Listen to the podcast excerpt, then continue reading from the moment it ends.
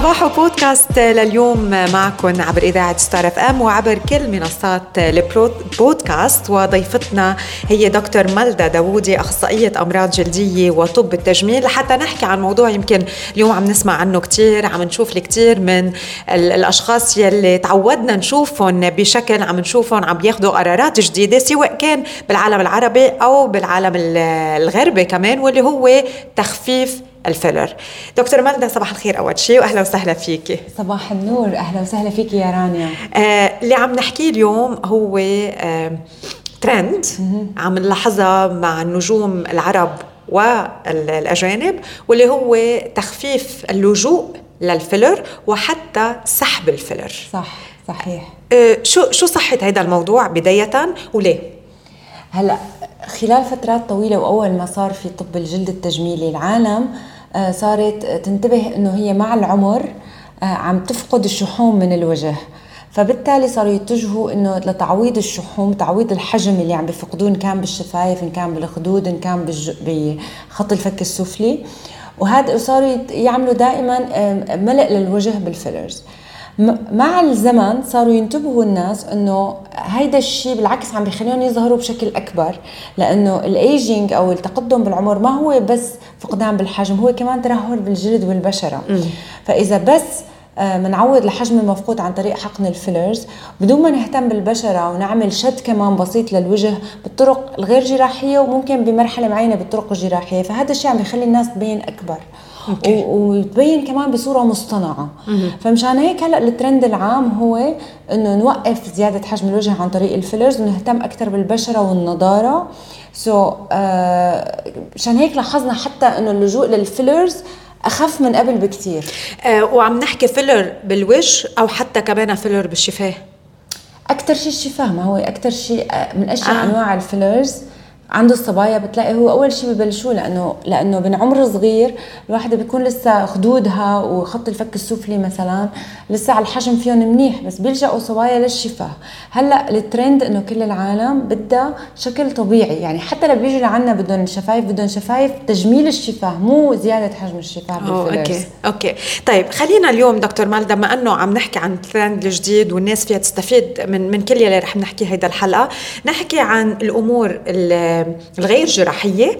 وكمان نقول شو هي الأمور الجراحية يلي وأيمتى نحن بحاجة لها. اليوم شو اجى كبديل لل filler سواء كان لحتى نعطي هيدا ال boost للبشرة لحتى نساعد الكولاجين لأنه نحن بنوصل لعمر معين. الكولاجين ببطل ببطل بالكمية اللي نحن كان عندنا إياها بعمر صغير. so كيف نحن بدنا نعمل هيدا ال boost للبشرة؟ وأيمتى بنوقف قدام هذا الموضوع لحتى نوصل للأمور الجراحية؟ طيب هلا أول شيء آه، إذا بلشنا من عمر مبكر الاهتمام بتنشيط الكولاجين. يعني أي عمر؟ يعني مبدئيا نحن دائما بنقول فوق العشرين. بس العلاجات اللي بنعملها بتختلف. يعني اللي بعمر العشرينات لهم علاجات غير اللي بعمر الثلاثينات غير الأكبر بالعمر. م. دائما البشره بحاجة لعناية. ودائما بتختلف من عمر للثاني لما بنكون أصغر بتكون البشرة دهنية وسميكة. بدها علاجات الاهتمام بالبشرة تخفيف الزيوت علاجات خفيفة آه، للنضارة. ممكن الفيشلز بس أو علاجات تنظيف البشرة. هلأ بعمر أكبر شوي ببلش آه، تركيب الكولاجين ينقص.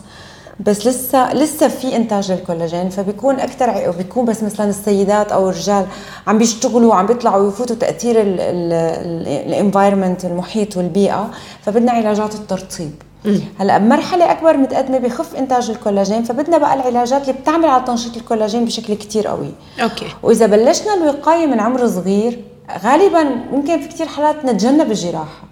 نتجنب لأنه بتكون الجلد منيح ومعتنى فيه من الصغار. okay.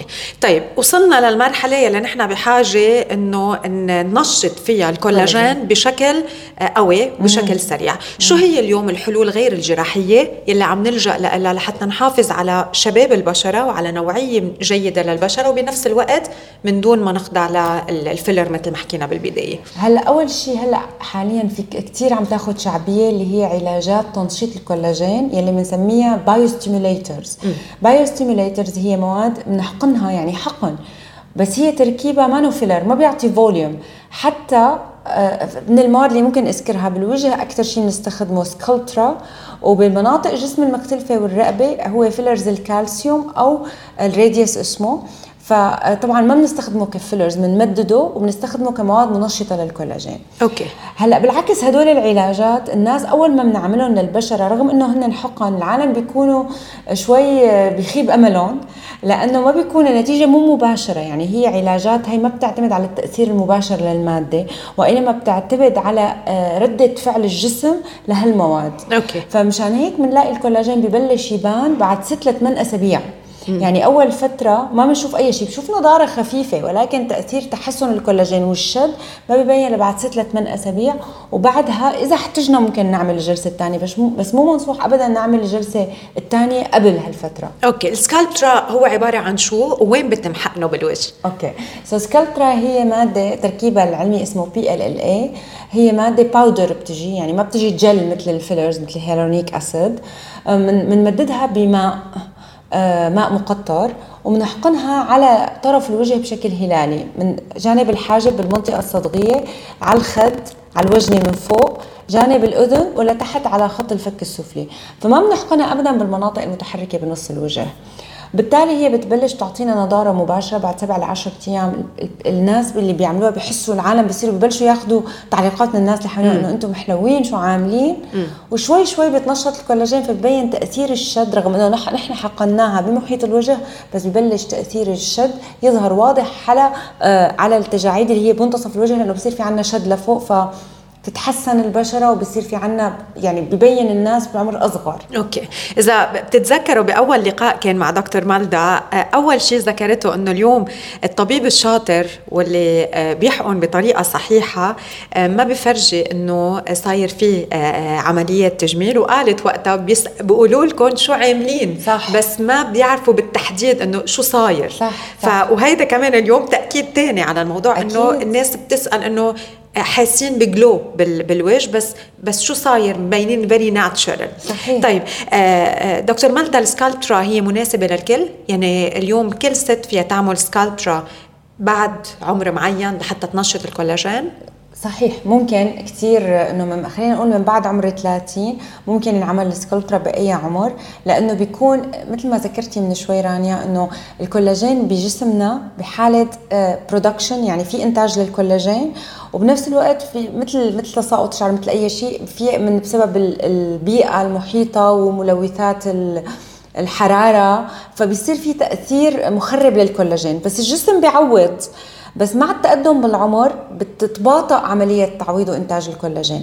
فمشان هيك بصير نحن لازم ننشطه من منشأ خارجي okay. فأي ست أو رجل بعد عمر 30 ممكن يبلش بأنه يعمل علاجات ل Sculptra بس اللي بيختلف مع التقدم بالعمر هو عدد الجلسات. واللي بيحكم غير العمر هو كمان مدى الأذية يلي البشرة مصابة فيها في بعض المهن بتطلب الشغل بالشمس مثلا. أو في بعض الناس بيطلعوا على الشمس لأهداف ترفيهية مثلا بيطلعوا بيصيدوا بيروحوا على الصحراء فهذا كله بيأثر على نوعية الكولاجين. بشكل عام أقل شيء ممكن للسكلبترا هو جلستين وبعدين كل ما زاد العمر ممكن نصل لحد خمس جلسات بفواصل شهر ونص لشهرين. okay. بس هيدا كعلاج مبدئي. بعد هيك بيصير مرة واحدة بالسنه المحافظة على النتائج. آه okay. so الأساس ال base يلي بنحطه ممكن يتراوح بين جلسة وخمس جلسات. بين جلستين لخمس جلسات. آه من جلستين لخمس جلسات. أغلب okay. الناس نعمل لهم جلستين. okay. بس إذا هن مثلا let's آه، سيدة أو رجل بمنتصف الخمسينات بشرتهم تعبانة ممكن نصل up to 5 sessions okay. بس الحقيقة إنه أكثر من 80 90% من الحالات نكتفي بجلستين بس. مم. مم. وبعدين بصير ال maintenance جلسه بالسنة. بالسنة. that's amazing okay هيدا بالنسبة لل Sculptra ومن اللي بنشوفها لنا النتائج بين 6 ل 8 أسابيع. صح. شو في غير ال Sculptra هلأ حكينا من شوي على ال Radiesse أو filler الكالسيوم هلأ هو ما عدنا سميناه filler الكالسيوم تركيبه آه بنسميه لأنه هي عم نستخدمه أكثر كمادة منشطة للكولاجين. ما عدنا سميناه filler هو تركيبه العلمي اسمه calcium hydroxyapatite كمان هو بيجي بشكل ماده بيضاء ما جل مثل ال fillers فمنمدده بنمدده بال normal saline وبنحقنه بالرقبة بواسطه الكانيولا حتى ممكن نحقنه بأعلى الصدر يعني منطقة ال décolletage. حتى الناس اللي بصير عندهم فقدان للوزن بصير بجسمهم باطراف الذراعين من الداخل وعلى الفخذين الجلد بصير شوي طري. فإذا حقنا فيها مادة ال Radiesse بطريقة معينة مع تمديد معين هي آه، منشط للكولاجين أو bio stimulator كثير قوي مثل Sculptra بالوجه. وبيعطينا نتائج كثير حلوة بس كمان نفس الشيء نتيجته لبعد ست لثمان أسابيع لأنه النتيجة مو مباشرة بتعتمد على المادة نفسها مثل البوتوكس وال fillers وإنما بتعتمد على تنشيط الكولاجين أو تأثير هالمادة على ال fibroblast اللي هي الخلايا اللي بتنشط الكولاجين. سو so basically نحن هون ما عم نخفي عيوب عم نصلح exactly. عيوب. هو so هيدي هي علاج. العلاج. آه، هدول هن الطريقتين الأساسيتين يلي اليوم عم بيحلوا محل محل ال filler. أو كمان آه، في أشياء تانية. آه، دكتور مالدا فينا نحكي عنها غير هلأ لستة الأمور يلي بتنشط الكولاجين هي list ة كتير طويلة. آه في عندنا ضمن آه فئة ال injectables أو المواد اللي بنحقنها غير ال Sculptra وال Radiesse. عندنا مواد مثل ال skin booster حكينا عنه هذيك المرة مفصلا. آه في عندنا أنواع بس هدول عناية بالبشرة يعتبروا؟ هدول عناية إلى جانب ال Sculptra. bio stimulators يعني منشطات للكولاجين ولكن يعني ال skin booster من Restylane بيعطينا very nice تأثير كثير حلو على تنشيط الكولاجين بس I tried it. I have to say this. I tried it with دكتور مالدا وعمل فرق نتيجة ال skin booster. أنا كثير yeah. كثير واحد من أهم من أحلى ال product اللي بستخدمها.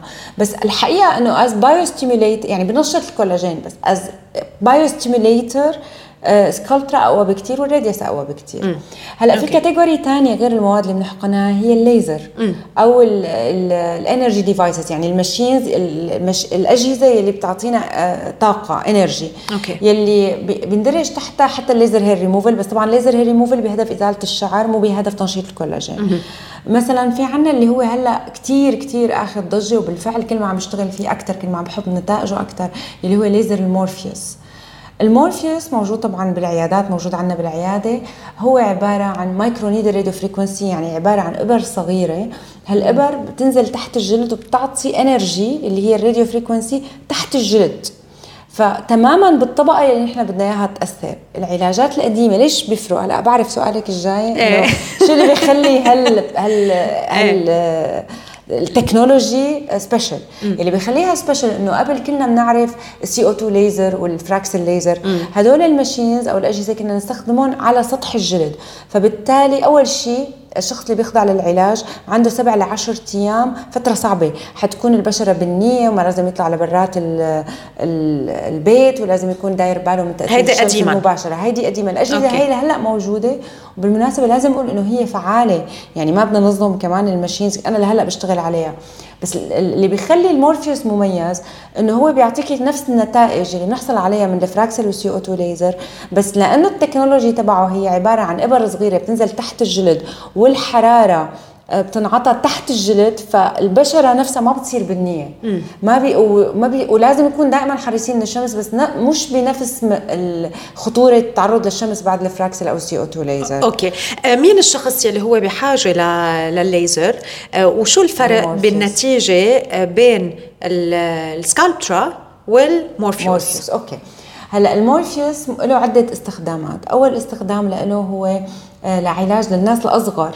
اللي هي البشرة الدهنية اللي فيها مسام متوسع فمشان هيك فينا نقول إنه من هالناحية آه ال Sculptra ممكن تكون للناس شوي أكبر بالعمر المورفيوس ممكن يكون الناس الأصغر بالعمر اللي عندهم بشرة دهنية. okay. آه المورفيوس بي بيساعد ل مثل ما قلنا البشرة الدهنية وتوسع المسام بيعالج بيساعد بعلاج التجاعيد الدقيقة بنشط الكولاجين بشكل عميق فبالتالي بيعمل شد للبشرة.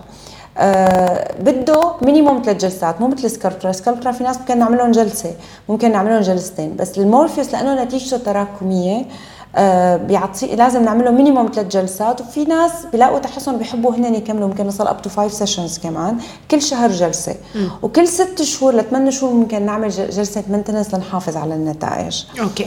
كمان المورفيوس بيعطينا glow مباشر نضارة مباشرة مثل السكالبترا بس نحن aiming أكثر للشد واللي هو ممكن يظهر بعد ست لثمان أسابيع بنفس الطريقة اللي حكينا فيها لأنه تأثيره بيعتمد على تنشيط كولاجين الجسم نفسه يلي بياخذ فترة ليظهر ويكون واضح للعين. هل ممكن شخص يعمل سكالبترا والمورفيوس بنفس الوقت؟ بنفس الوقت؟ لا. مش بنفس الجلسة أي. بس إنه ال two treatments يكونوا مع طبعًا بعض. طبعا. بالعكس أقوى النتائج بنحصل عليها عن طريق المشاركة. م. لأنه بنكون عم نستهدف تنشيط الكولاجين على مستويات مختلفة من الجلد. م. هلأ الفكرة بس إنه لما بنعمل سكالبترا لازم على الأقل بعد شهرين ما نعمل أي heat devices يعني ما لازم نستخدم أي شيء فيه حرارة.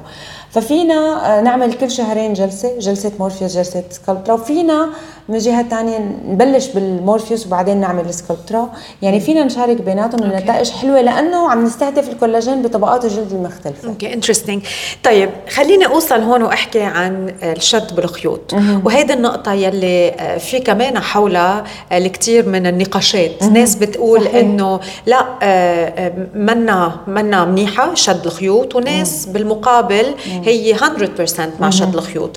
ناس بتعمل شد خيوط وبتكون راضية 100% عن النتيجة وناس بتقول إنه لا ما كان يا ريت عملت filler بدل شد الخيوط.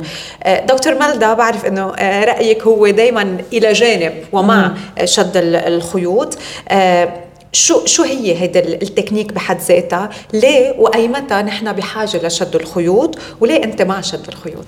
هلا. غير إنه أنت perfect فيها بس. يا حبيبتي. هلا هلا الخيوط للأسف هي التقنيه انظلمت لسبب كتير بسيط إنه أول ما نزلت كانت مواد الخيوط نفسها ما هي المواد المتقدمة اللي هلأ بنستخدمها. لأنه هي بلشت هي التقنيه من شي 20 سنة كانت الخيوط هي خيوط دائمة ما خيوط آه، ممتصة. فبالتالي آه، كانت ساوت مشاكل.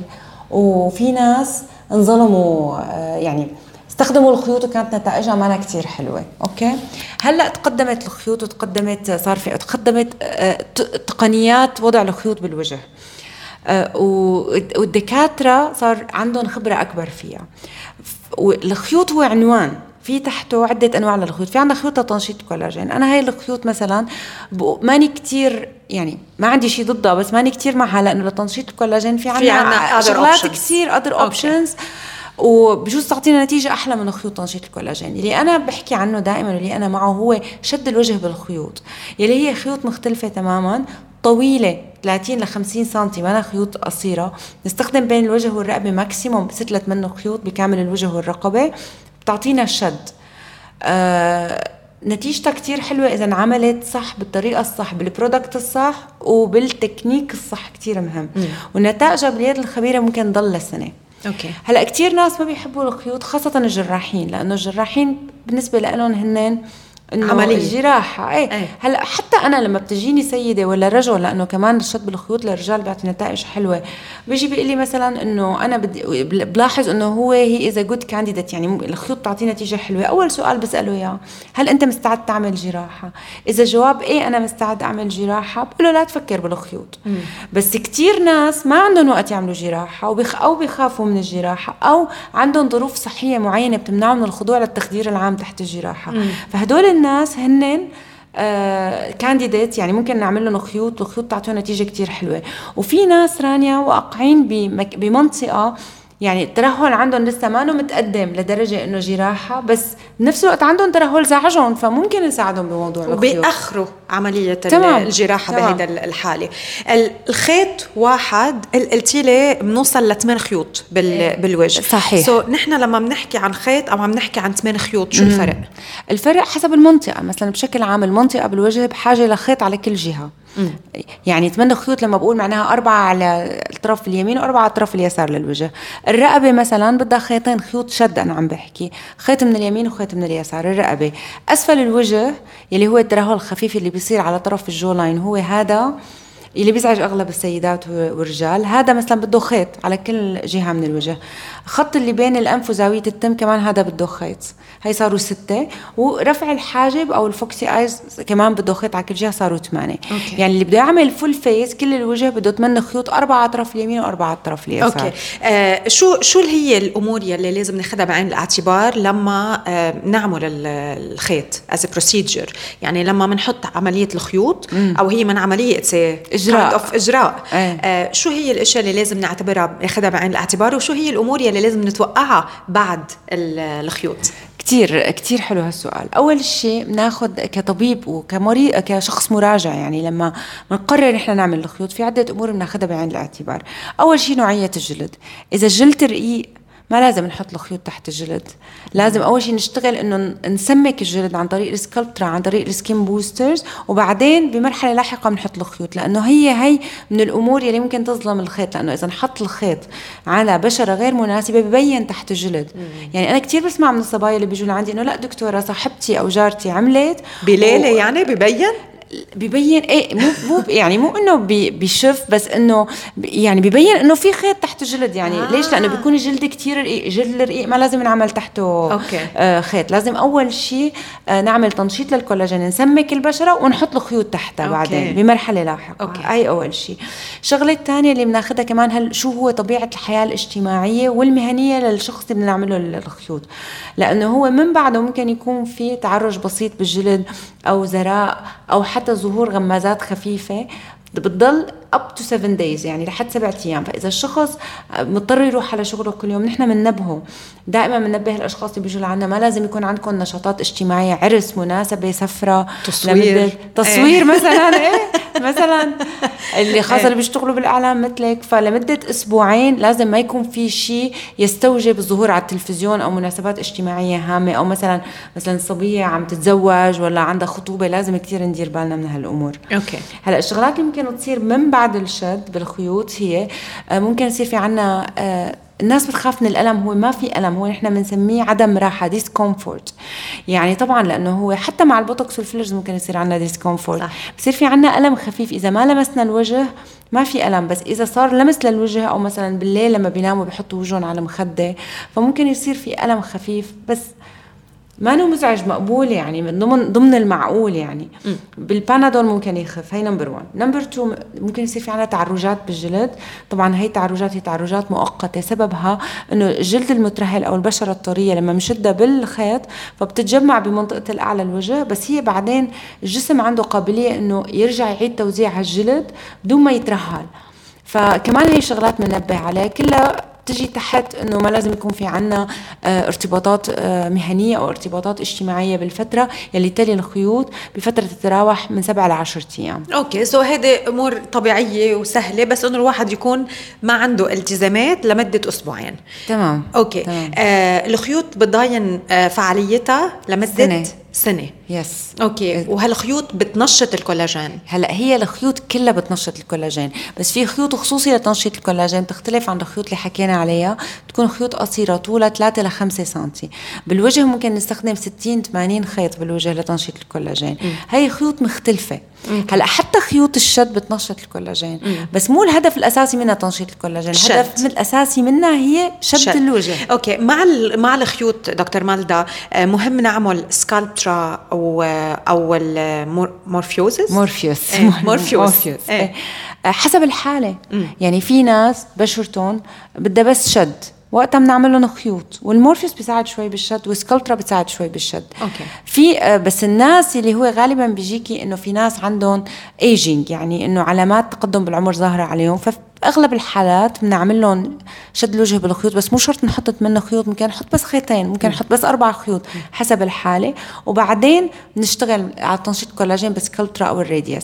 هلأ ممكن يصير مثل ما حكينا أول شيء إذا البشرة رقيقة نبلش بسكلبترا أو الراديوس وبعدين نلجأ لشد الوجه بالخيوط. فحسب الحالة. بنتابع حلقتنا مع دكتور مالدا داوودي أخصائية أمراض جلدية وطب التجميل آه، بالجزء الأول من الحلقة حكينا عن آه، طبعا العلاجات اليوم اليوم أو ال treatments اللي هي أصبحت بديلة لل filler واللي هي اليوم في توجه عالمي آه، عليها لحتى ما يكون في volume بالوجه بس يكون في نضارة. حكينا عن السكلبترا حكينا عن المورفيوس حكينا عن الليزر حكينا أيضا عن شد الخيوط للوجه. هلأ بدي انتقل وبعدنا بنقطه شد الخيوط. الخيوط كمان دكتور مالدا عم يتم استخدامها لشد الجسم ببعض الأماكن من من الجسم. هون قد إيه فعالية هذه الخيوط؟ الخيوط وشو يلي وأي متى بيستخدموا الخيوط لشد أي جزء من من الجسم؟ هون بطلنا عم نحكي وجه. هلأ بالنسبة للخيوط إذا بتطلعي على ال social media في كتير في كتير ناس مثل ما قلتي معها وفي كتير ناس ضدها. هلأ بتشوفي كتير صور على ال social media على الإنترنت كمان استخدام الخيوط بالجسم. هلأ أنا شخصيا برأيي إنه الخيوط بالجسم ممكن تحسن شوي نوعية الجلد مثل ما حكينا هلأ من شوي على الراديوس إنه الناس بصير عندهم فقدان بالوزن بال inner thighs وال inner arms يعني بالمناطق الداخلية من الذراعين بالمناطق الداخلية من الفخذين ممكن يصير في عندنا ترهل خفيف بجلد هيدي المنطقة. فممكن تحسن بس اللي بتشوفوه أو يعني فعليا اللي بنشوفه كلنا على ال social media اللي هو الشد المتر... للترهل كثير النتائج محدودة. مم. وممكن الحالات ما تستفاد إلا بالجراحة. في عندنا machines معينة لحل هالمواضيع مثل الفينوس ليجاسي مثل الفيلا شيب بس حتى هي هي ال machines اللي هي نتيجتها اقوى من الخيوط نتائجها محدودة. وأغلب الحالات تضطر آخر شيء تلجأ للجراحة. okay. هلأ خيوط الجسم أنا برأيي إنه سكلبترا أو الراديوس آه، تبع تنشيط الكولاجين مو تبع آه. الشد okay هلا للجسم السكلبترا أو الراديوس عم بيعطينا نتائج أحلى بكثير من الخيوط آه. يعني تطبيق استخدام الخيوط بالجسم لساته محدود ونتائجه محدودة هلا بجوز مثلا أنا وأنت يا رانيا نقعد بعد سنة ونحكي وأقول لك والله طلع هلا تقنية جديدة ولا طلع نوع جديد okay. للخيوط وعم بيعطينا نتيجة حلوة بس هلا اليوم اليوم الأفضل نستخدم يا ال machines للجسم يا أما إذا اضطرينا للترهل الخفيف بالجلد الراديوس أو fillers الكالسيوم أو إذا الحالات متقدمة الجراحه أنا برأيي الشخصي إنه الخيوط وجربت مو إنه ما جربت نتائجها وشفت كثير وأنا دائما بحكي مع أصحابي مع زملائي الأطباء دائما نتائج الخيوط بالجسم محدودة, محدودة. أوكي. آه خلينا فاذا ننتقل هون للجراحة بما إنه حكينا عن الجراحة وهون بنحكي عن آه بلش بالوجه مم. الجراحة لل... للوجه. نحن دائما لما بنقول جراحة بنفكر إنه صاروا الأشخاص كبار بالعمر صار في ترهل كبير بال... بالوجه وهون أنا بدي أخضع للجراحة. آه كنا عم نحكي هلا قبل ما بلشنا البودكاست عم نحكي أنا دكتور مالدا إنه لا اليوم الجراحة كمان للصغار بالعمر. آه لما آه الخيوط ما بتكون فعالة enough ولما كل هديك ال techniques كمان ما بتكون عم تعطي النتائج اللي نحن بحاجة لها فبنلجا إلى الشد يلي هو مناسب للأعمار الأصغر صحيح. بالسن. أوكي هون آه، شو هي أنواع الجراحات الموجودة؟ وإيمتى نحن بحاجة لجراحة؟ هلأ مبدئيا مثل ما بتعرفي رانيا أنا أخصائية آه، طب تجميل يعني ماني جراحة ولكن نحن بنشتغل hand in hand مع, مع زملائنا جراحين. آه حاليا في ترند حتى ترند عالمي اللي هو ال mid 30 face lift يعني هو شد الوجه بعمر الثلاثينات. طبعا هلأ أكيد في ناس عم بيسمعونا عم بيقولوا ليش هيك عم تحكوا ما بيصيروا في بكير بس هو الحقيقة في ناس محتاجين بيكون في عندهم يا فقدان كبير بالوزن. لا تنسي هلأ وقت ال bariatric surgery يعني طبيعي إنه نشوف ناس عم نحفانين 20 كيلو. هذا الشيء مأثر على وجههم بالتالي كمان ممكن يأثر على أدائهم الوظيفي إنه مثلا ما ينقبلوا بمهنة معينة إذا مبين إنه في تقدم بالعمر. فلهالأشخاص ممكن نساعدهم. طبعا ممكن نساعدهم بالطرق الجراحية غير الجراحية اللي مثل الخيوط وعندنا كمان ال machines مثل ال therapy وال HIFU بس في ناس حالتهم تستوجب الجراحة. آه ال message هون إنه في أنواع خاصة من الجراحات يعني مو شرط نستنى لنصير بالخمسينات والستينات لنعمل شد وجه. إذا نحن محتاجين إذا ال indication صح إذا الدكتور الجراح بيقول لك yes we can do فينا نعمل لكم شد وجه جراحي وفينا ناخذ نتيجة. فبهالحالة بهالحالة آه النتائج بتكون حلوة وبيكون شد الوجه عن طريق شد الطبقات السطحية للجلد بدون ما يعني بيكون skin only بدون ما نرجع لقص العضلات okay. هي بال بالعمر الأكبر بصير في قص طبعاً. للعضلات الترهل الترهل الحقيقي للوجه هو مو بس عن طريق طبقات البشرة السطحية كمان بصير في ترهل بكل طبقات الجلد العضلات والأربطة. فطبعا الجراح الشاطر مع التقدم بالعمر آه هو بي بي بيقدر يشد الوجه آه وبيكون شد الوجه اسمه full يعني full thickness يعني كل طبقات الجلد الجلد والعضلات واللي تحتها بيقصهم الجراح وبيشد لفوق. بينما بال بال بالأصغر بالعمر ممكن بس يتم شد جراحي. بس طبعا هي ال disadvantage تبعه أول شيء إنه في downtime يعني بده يزرق الواحد في ألم. في عملية؟ شيء في عملية وثاني شيء في شق. okay. وهون بتجي الخيوط لبعض الأشخاص يلي بتأخر العملية. تمام. نحن لما بنعمل الخيوط شوي شوي بخف الترهل مع العمر فبالتالي فينا نأخر العملية. هلا الناس اللي ما بيحبوا الخيوط بيقولوا لك إنه الخيوط بتعمل تليف وهذا الشيء ممكن يأثر على على ال face lift أو شد الوجه الجراحي. صح الخيوط بتعمل تليف بس الخيوط بتعمل تليف ما هو التليف الشديد وبعد فترة من الخيوط التليف بيروح.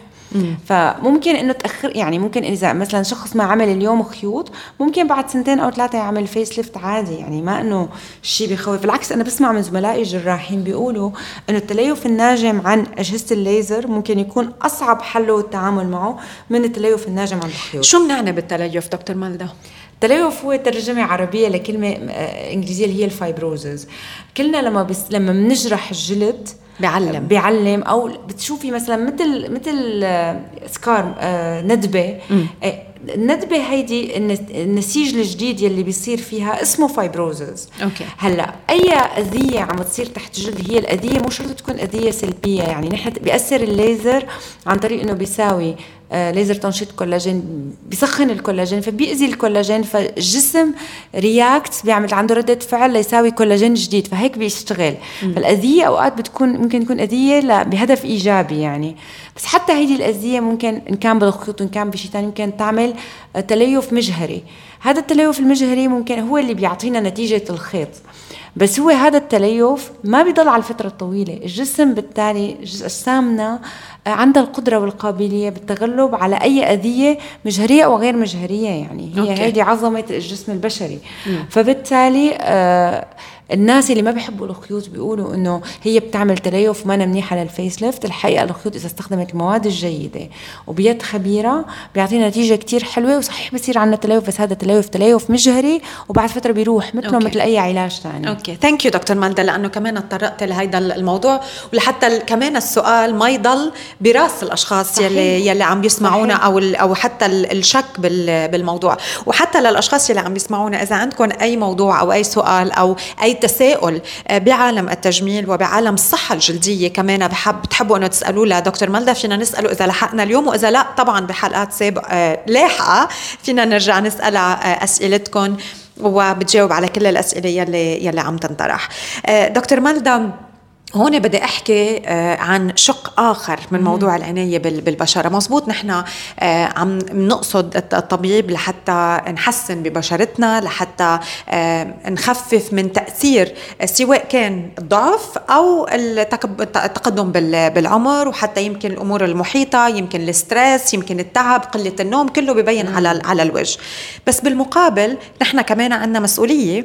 إنه نهتم ببشرتنا بشكل يومي.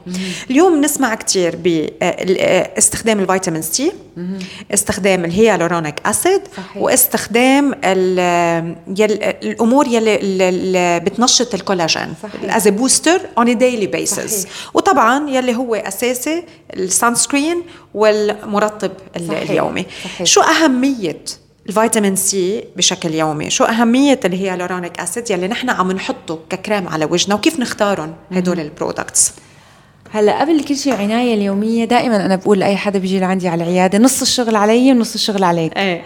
لأنه لأنه في كثير ناس ما بيحبوا يطبقوا الكريمات وهذا الشيء كثير مهم.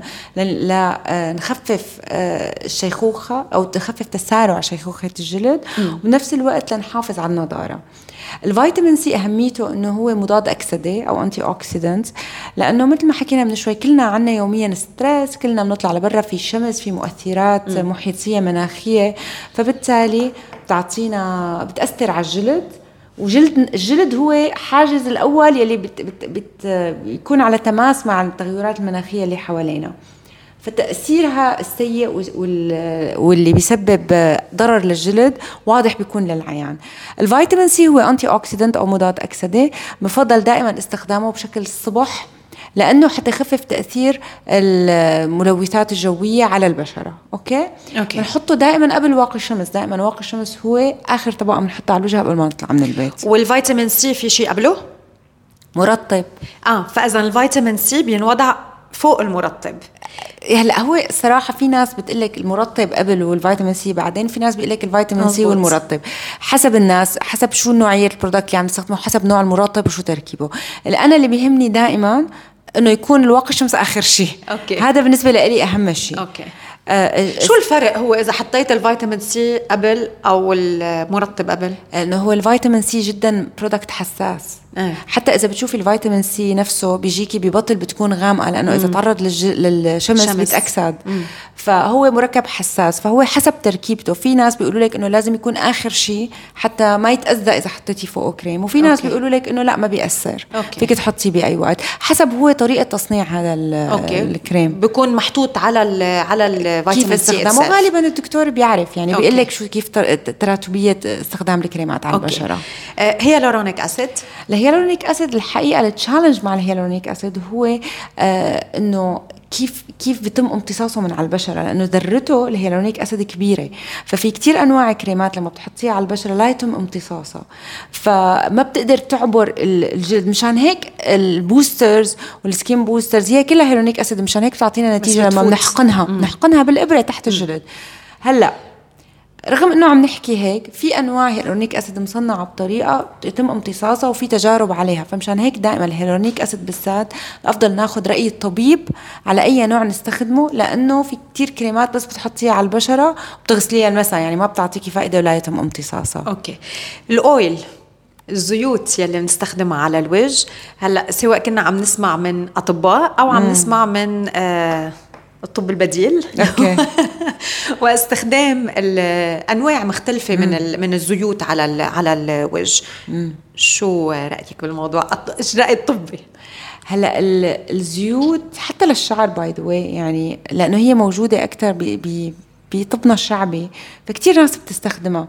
بس هي الزيوت إن كان على البشرة وإن كان على الشعر مو دائما منيحة. بالعكس نحن هلا في oil مثلا للبشرة الدهنية خلينا نقول في أنواع oil بتسبب زيادة إفرازات دهنية وبالتالي إذا استخدموها الناس على بشرة دهنية ممكن يطلع لهم حب شباب م. وفي مثلا مثل ال tea tree oil بنشف م. حتى هو موجود بكتير كريمات وبكتير غسول بنستخدمه على البشرة الدهنية فيعني ما فيني أقول لك بالمطلق إنه استخدام الزيوت أو ال oil سيء أو منيح كمان نفس الشيء في أنواع استخدام oils على ال scalp أو على الشعر. في بعض منها بنشف الشعر بيأذيه وفي بعض منها بيسوي بزيت أرض الرأس. فمشان وفي أنواع تانية زيوت ممكن نستخدمها لعلاج القشرة. okay. so يعني so حتى بالزيوت ضروري استشارة الطبيب أكيد حتى ما نكون عم نستخدم حتى لو كانت زيوت آه طبيعية أو essential oils نكون عم نستخدم الزيوت يلي هي آه مناسبة لمشكلتنا. مناسبة للبشرة. أوكي مناسبة للبشرة ومناسبة لحل المشكلة لأنه okay. أكيد الزيوت اللي بنستخدمها على بشرة دهنيه مو نفس الزيوت اللي بنستخدمها على بشرة جافة مم. okay آه أيضا ضمن إطار العناية بالبشرة آه في عنا التقشير مم. في ال mild يلي هو بنستخدمه بشكل يومي ال scrub آه بالبيت بال products كمان يلي موجودة وفي التقشير يلي هو صرنا طبي مم. وهون بنخضع لجلسات عند عند الطبيب صحيح آه أي متى نحن بحاجة لهيدا التقشير وقد إيه التقشير اليومي بالبيت مفيد؟ مهم. هلأ التقشير صنفتيه أنت بس ما ذكرتي نوع نوعين فيزيائي وكيميائي. okay. التقشير الفيزيائي هو اللي عن طريق آه، جزيئات صغيرة من بنفركها على الجلد بنقيم طبقات البشرة الميتة. يلي بيجي تحت ال scrub بالمنزل. هلأ ال scrub مو منصوح فيه بشكل يومي by the way إلا للناس اللي بشرتهم دهنية عندهم مشاكل بس الناس اللي بشرتهم جافة ما لازم يعملوا scrub بشكل يومي. okay. ونفسه التقشير الفيزيائي بيجي من ضمنه ال microdermabrasion يلي بنعمل كجزء من ال facial بالعيادات. okay؟ so هدول الاثنين نوع من أنواع التقشير الفيزيائي. التقشير الكيميائي هو عبارة عن مثل ما بنعرف يصير بالعيادات وكمان حتى في ناس بيعملوا تقشير كيميائي عن طريق الكريمات يعني منزلي. التقشير هو بالمعنى هو إنه ازاله طبقات السطح البشرة السطحية. أه بس كمان التقشير له أنواع حسب مشكلة الجلد. يعني في عنا تقشير لعلاج تصبغات. في عنا تأشير لمكافحة الشيخوخة ولإبطاء علامات التقدم بالعمر. آه، في عنا تأشير للنضارة. والتأشير اللي بنعمله للبشرة الدهنية بيختلف اختلاف كلي عن التأشير اللي بنعمله للبشرة الجافة. فطبعا هو هذا الشيء بيرجع للطبيب إنه يقرر شو نوعية البشرة وشو مشاكلها وشو آه، منصوح فيه لهذا الشخص. أوكي. هلأ التأشير كمان كترته ما كتير منيحة لأنه ممكن ترقق البشرة. بتصير البشرة حساسة. بتصير أي لمسة للبشرة ممكن يساوي لنا جرح أو تقشر أو آه، يعمل لنا سكراتش يعني على البشرة. فمشان هيك دائما لازم نوازن. كثرة التقشير ممكن يقيم الزيوت الأساسية الجسم بيحمي حاله بغلف البشرة والشعر بزيوت أساسية ضرورية للجلد يقدر يقوم بوظيفته. فلما أنت بتعملي بتقشري بتقشري بتقشري بشكل مستمر فالجسم أوقات بصير عنده ردة فعل بصير أويلي بزيادة أو ممكن يصير ناشف. فدائما لازم نستشير الطبيب بنوعية التقشير المناسب لبشرتنا وللمشاكل اللي بتعاني منها بشرتنا. أوكي. يعني بتخيل طرقنا لكثير من من المواضيع والنقاط اليوم وجاوبنا على الكثير من التساؤلات يلي من الممكن أن تكون عم تخطر على بال بال الأشخاص يلي يلي عم يسمعونا. دكتور ملدا شو أو كيف بتحبي تختمي هيدا الحلقة اليوم؟ وإذا في شيء بعد ما حكينا عنه. هلا موضوع كثير طويل. فينا نحكي على كذا بودكاست على أنت بس دائما دائما أنا بنصح الوقايه الوقايه الوقاية كثير كثير مهم. البشرة هي شغلة حتضل معنا آه، كل عمرنا. آه، ودائما هلأ هي أنا ما بس عم بحكي تجميل عم بحكي صحة كمان. يعني حلو إنه الواحد يكبر وتكون بشرته لماعة وضاوية وعم تعكس صحة. طبعا وعم تعكس جمال. بس كمان العالم بتشوفك بس ممكن أول شغلة تقول لك إياها أنت مثلا مبينه تعبانة مبينه مريضة. آه، مثلا بتكون وحده بس بشرتها تعبانة قاعدة بالشمس عندها تصبغات. مشان هيك دائما الوقاية والاهتمام بالبشرة برأيي هو شغلة كثير مهمة ولازم ندير بالنا عليها. لازم يكون هدفنا كنا إنه نطلع بدون ما نحط مكياج. يعني الهدف دائما هو العناية بالبشرة لنحصل على نضارة وصحة وشباب. بحلقة ثانية لازم نحكي عن الإيدين. أكيد آه، أكيد. آه يلي هلأ كمان اليوم آه، كثير ناس عم بيلتجئوا لعلاجات الإيدين وتخفيف علامه العمر عن صحيح. عن الإيدين. صحيح. ثانك يو لك دكتور ملدا آه، داوودي أخصائية أمراض جلدية وطب التجميل بهالحلقة يلي كان فيها الكثير من الغنى والتنوع بكل المواضيع يلي حكيناها وبتمنى إنه كل الأشخاص يلي سمعونا يكونوا استفادوا من يلي حكيته دكتور دكتور ملدا أنا بدي لك كل التوفيق لك لك ونحن دائما we are proud كمان إنه تكوني معنا على على الهواء مع كل النجاحات على الصعيد الشخصي وعلى الصعيد العملي يلي عم تقدري تسطريها. وكمان مهم نعرف إنه اليوم في الكثير من الأطباء بالعالم العربي ومن ضمنهم دكتور مالدا آه، قدروا إنه وبعد سنين من الخبرة يكملوا دراساتهم صحيح. لحتى دائما يقدموا الأفضل لل patients ولا زوارهم كمان. شكرا كثير لك يا رانيا. دائما الحديث معك شيق يعني محاورة من الطراز الأول. عن جد وأنا I'm always proud إني أنا معاكي على الهوا. وإن شاء الله نقدر نكون عم نفيد وعم نقدم معلومات للي عم بيسمعونا خلصتي هارفرد أو بعد؟ لا بقي لي سنة. سنة. شو شو أضافت لك هارفرد على كل هذه المسيرة؟ هلأ الحقيقة طريقة التعليم فظيعة يعني والمعلومات اللي عم بتخ... المعلومات اللي عم نتعلمها آه، جدا هي up to date هلأ كمان حاليا عم نحكي وعم نتطرق على الذكاء الاصطناعي بالطب وعلى طريقة التكنولوجيا وكيف بتاثر علينا. طبعا بتعلمنا كمان مهارات شخصية كيف التعامل مع الناس آه كيف آه نص نقدر كيف ندير محاورة بشكل ذكي كيف نفهم الناس اللي قدامنا كيف نسمع. آه الحقيقة بعد سنة بقعد معك وبقدر أقول لك أكثر وأكثر شو تعلمت أو كيف هذا الشيء أثر على حياتي المهنية. Proud of you. Thank, thank you so much. thank you رانيا شكرا دكتور ملدا داوودي شكرا شكرا بقية نهار حلوة بدي اتمناها لكل الأشخاص يلي عم يسمعونا لليوم. طبعا هالحلقة عم تسمعوها عبر إذاعة ستار اف ام وفيكم ترجعوا تسمعوها عبر تطبيق ستار اف ام يو اي اي وعبر كل منصات البودكاست إذا بتعملوا search على ستار اف ام يو اي اي رافقناكم لليوم ضيفتي دكتور مالدا داوودي وأنا رانيا يونس. bye bye bye